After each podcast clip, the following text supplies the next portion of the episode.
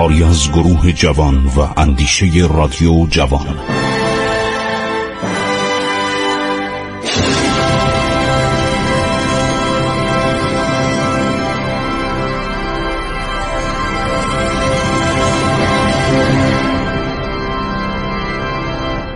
بسم الله الرحمن الرحیم. به نام خداوند بخشنده مهربان. شنوندگان عزیز من خسرو معتزد هستم. با شما درباره فردوسی در قرن چهارم و پنجم هجری سخن می‌گویم. در مورد مردی بزرگ به نام فردوسی. فردوسی که حکیم ابوالقاسم فردوسی تقریبا زندگیشو برای شما تا به حال گفتم. و گفتم که فردوسی چه بود و به کجا رفت و در تاریخ زندگیش چه مطالب و مسائلی پیش اومده و درباره او خیلی سخن زیاده. خیلی درباره او سخن گفتم. یکی از اینها خدا بیامرزه. مرحوم استاد سعید نفیسی بود که دو جلد کتاب درباره تاریخ بیحقی. تاریخ بیحقی یکی از دقیق ترین و برجسته ترین کتاب های تاریخی مربوط به دوران غزنویان. چون این خودش منشی بوده اهل ترسل بوده عرض شود که ابوالفضل بیحقی. ابوالفضل بیحقی 25 جلد کتاب درباره تاریخ غزنویان و عمرای قبلی یعنی امیران سامانی امیران سفاری که خلف ابن احمد رو این سلطان محمود از بین برد درباره سلاطین غوری که اینا در همین حدود حرات بودن و سایر سلاطین نوشته. 20 جلد از بین رفته. بهتره بگم 24 جلد. بله 24 جلد در مرور زمان پس از حمله مغل چون اینها رو رو کاغذ می نوشتن و بدون چاپ اون موقع که چاپ نبود دست نویسی بود. اینا همه از بین رفته. ما الان یک جلدشو داریم تاریخ بیحقی یک جلد برای ما مانده. استاد سعید نفیسی دو جلد کتاب در پیرامون تاریخ بیحقی نوشته. شنوندگان عزیز باور کنید من امروز شاید دو سه ساعت گشتم تا این کتاب ها رو تو کتابخانه خودم پیدا کردم. دیدم حیف شما اینها رو براتون نگم نقل نکنم. یکی از ایرادایی که استاد سعید نفیسی گرفته خدا بیامرز بر کتاب نظامی عروزیه کتاب نظامی عروزی چهار مقاله خیلی معروفه ولی میگه مطالب این کتاب نادرسته. یک اشاراتی می‌کنه استاد سعید نفیسی. من دیدم این برای شما ممکنه جالب باشه. ببینید خلاصه مطلب نظامی عروضی اینه که استاد ابوالقاسم فردوسی از دهاقین توس بود. دهقان یعنی خرد مالک یعنی کسایی که بعد از اسلام در ایران طبقات واقعی مردم طبقات اصلی مردم رو از شود که تشکیل می‌دادند. از دهی که آن دهی را باج گویند و از نایه تابران است. بزرگ دهی است و از وی هزار مرد بیرون آید. یعنی چی هزار مرد؟ یعنی هزار تا سرباز در جنگ می‌تونست این ده بفرسته. هزار مرد بیرون آید یعنی هزار مرد جنگی. فردوسی در آن ده شوکتی تمام داشت چنان که به دخل آن زیا از امثال خود بینیاز بود. یعنی ملکش انقدر پول داشت که نیازی نداشت به دیگران دست دراز کنه. از عقب یک دختر بیش نداشت. یعنی از خانوادی یک دختر داشت که البته اینو تصحیح کردن یک پسر هم داشت که در 37 سالگی فوت می‌کنه و فردوسی در یکی از اشعارش ناله می‌کنه. میگه اون پسر رو من از دست دادم. شاهنامه به نظم همی کرد و همه امید آن بود که از سله آن کتاب جهاز آن دختر بسازد. 25 سال در آن کتاب مشغول شد که آن کتاب تمام کرد و الحق هیچ باقی نگذاشت و سخن را به آسمان الیین برد و در عذوبت به ماء معین رسانید یعنی در شیرینی در زیبایی. کدام تب را قدرت آن باشد که سخن را بدین وجه رساند که او رسانیده است. چند تا بیت هم شعر در اینجا گفته در ادامه نوشته نظامی عروزی من در عجبم سخنی بدین فساحت نمی بینم و در بسیاری از سخنان عرب هم. یعنی مثل این در اشعار عربی هم نیست.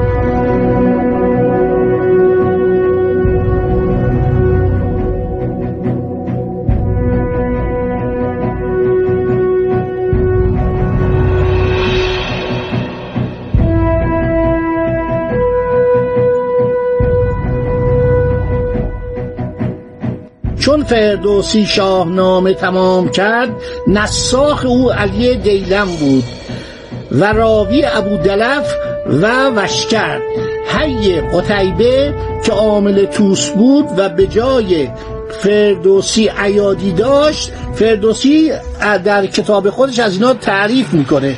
میگه این سه نفر به من کمک کردن.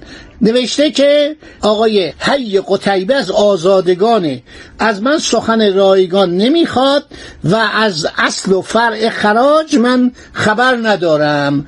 نیم آگه از اصل و خلع خراج. همی غلطه من در میان دواج. این خیلی تعریف کردنش بیچاره کاری به من نداره. قتیبه عامل توس بود و اینقدر او را واجب داشت و از خراج فرو نهاد.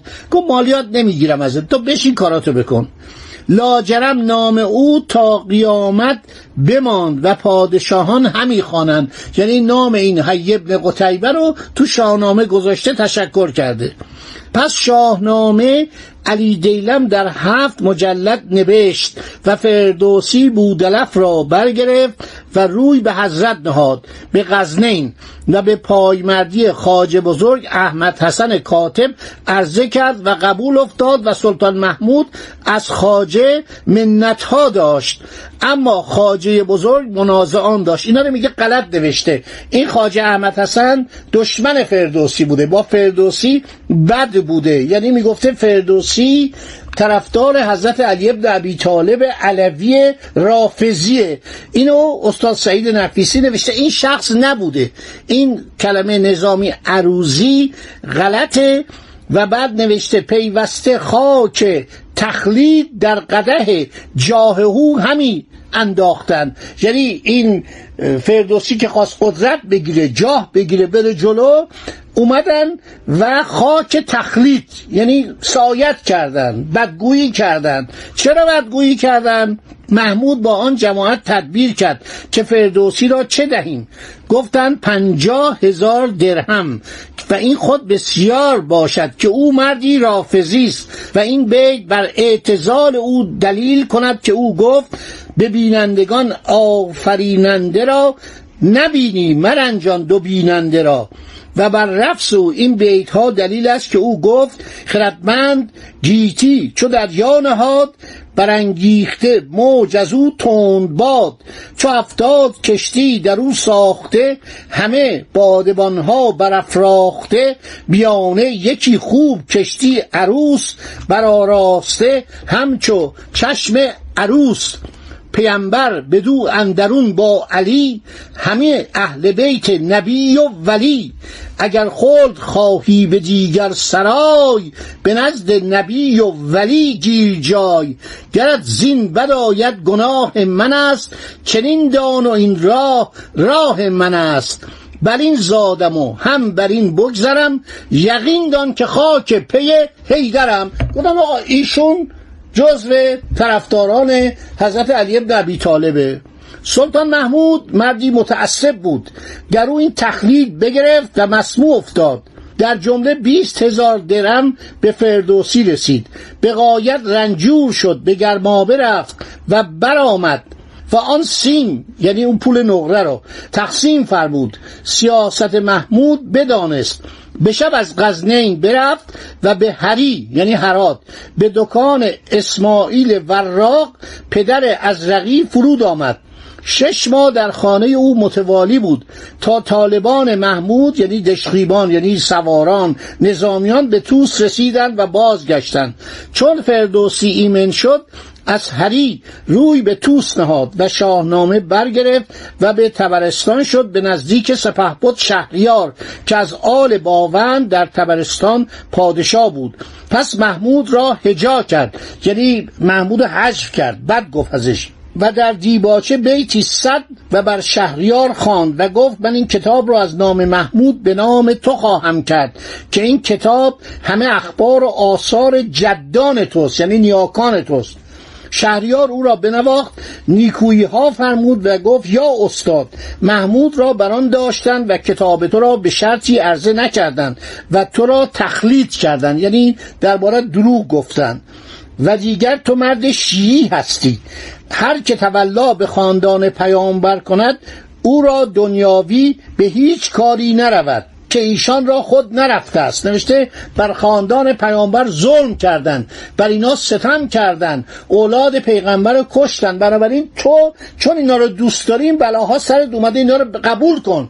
تو در راه خدا قبول کن. که ایشان را خود نرفته است. محمود خداوندگار من است. تو شاهنامه به نام او رها کن و حج او به من ده تا بشویم و تو را اندک چیزی بدهم.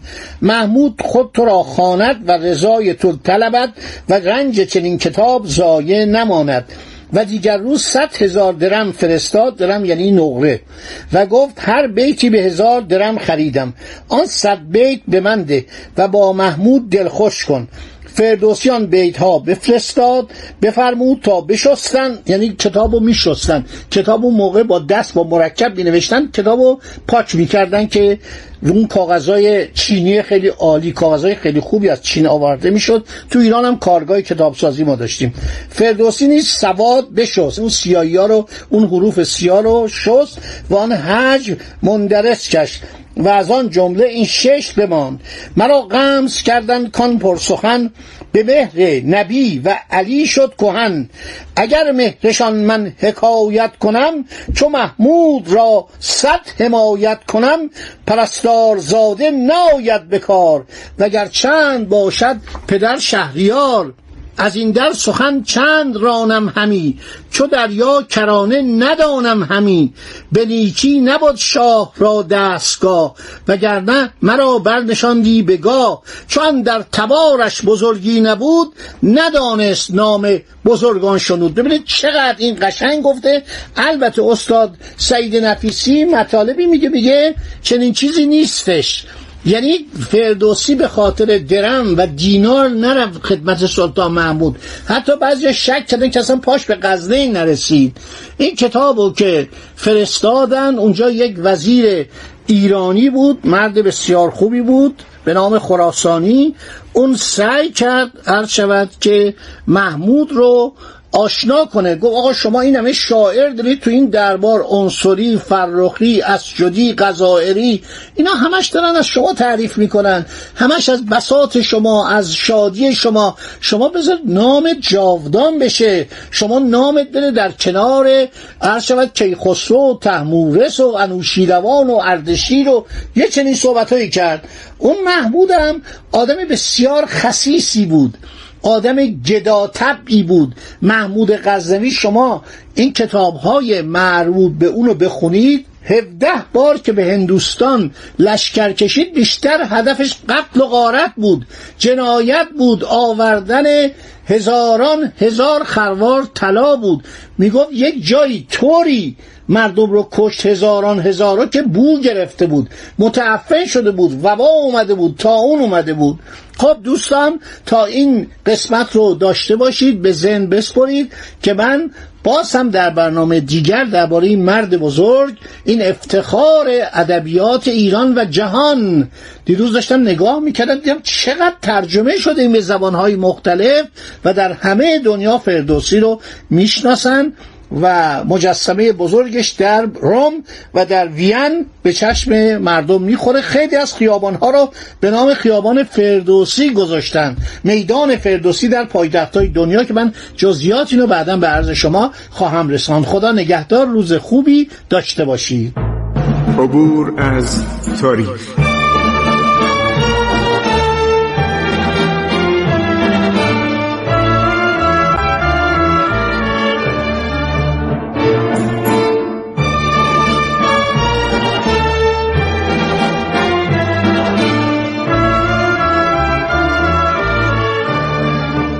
ایران با شکوه.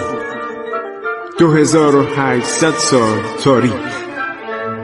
سرگذشت ایران ما به روایت خسرو معتزد.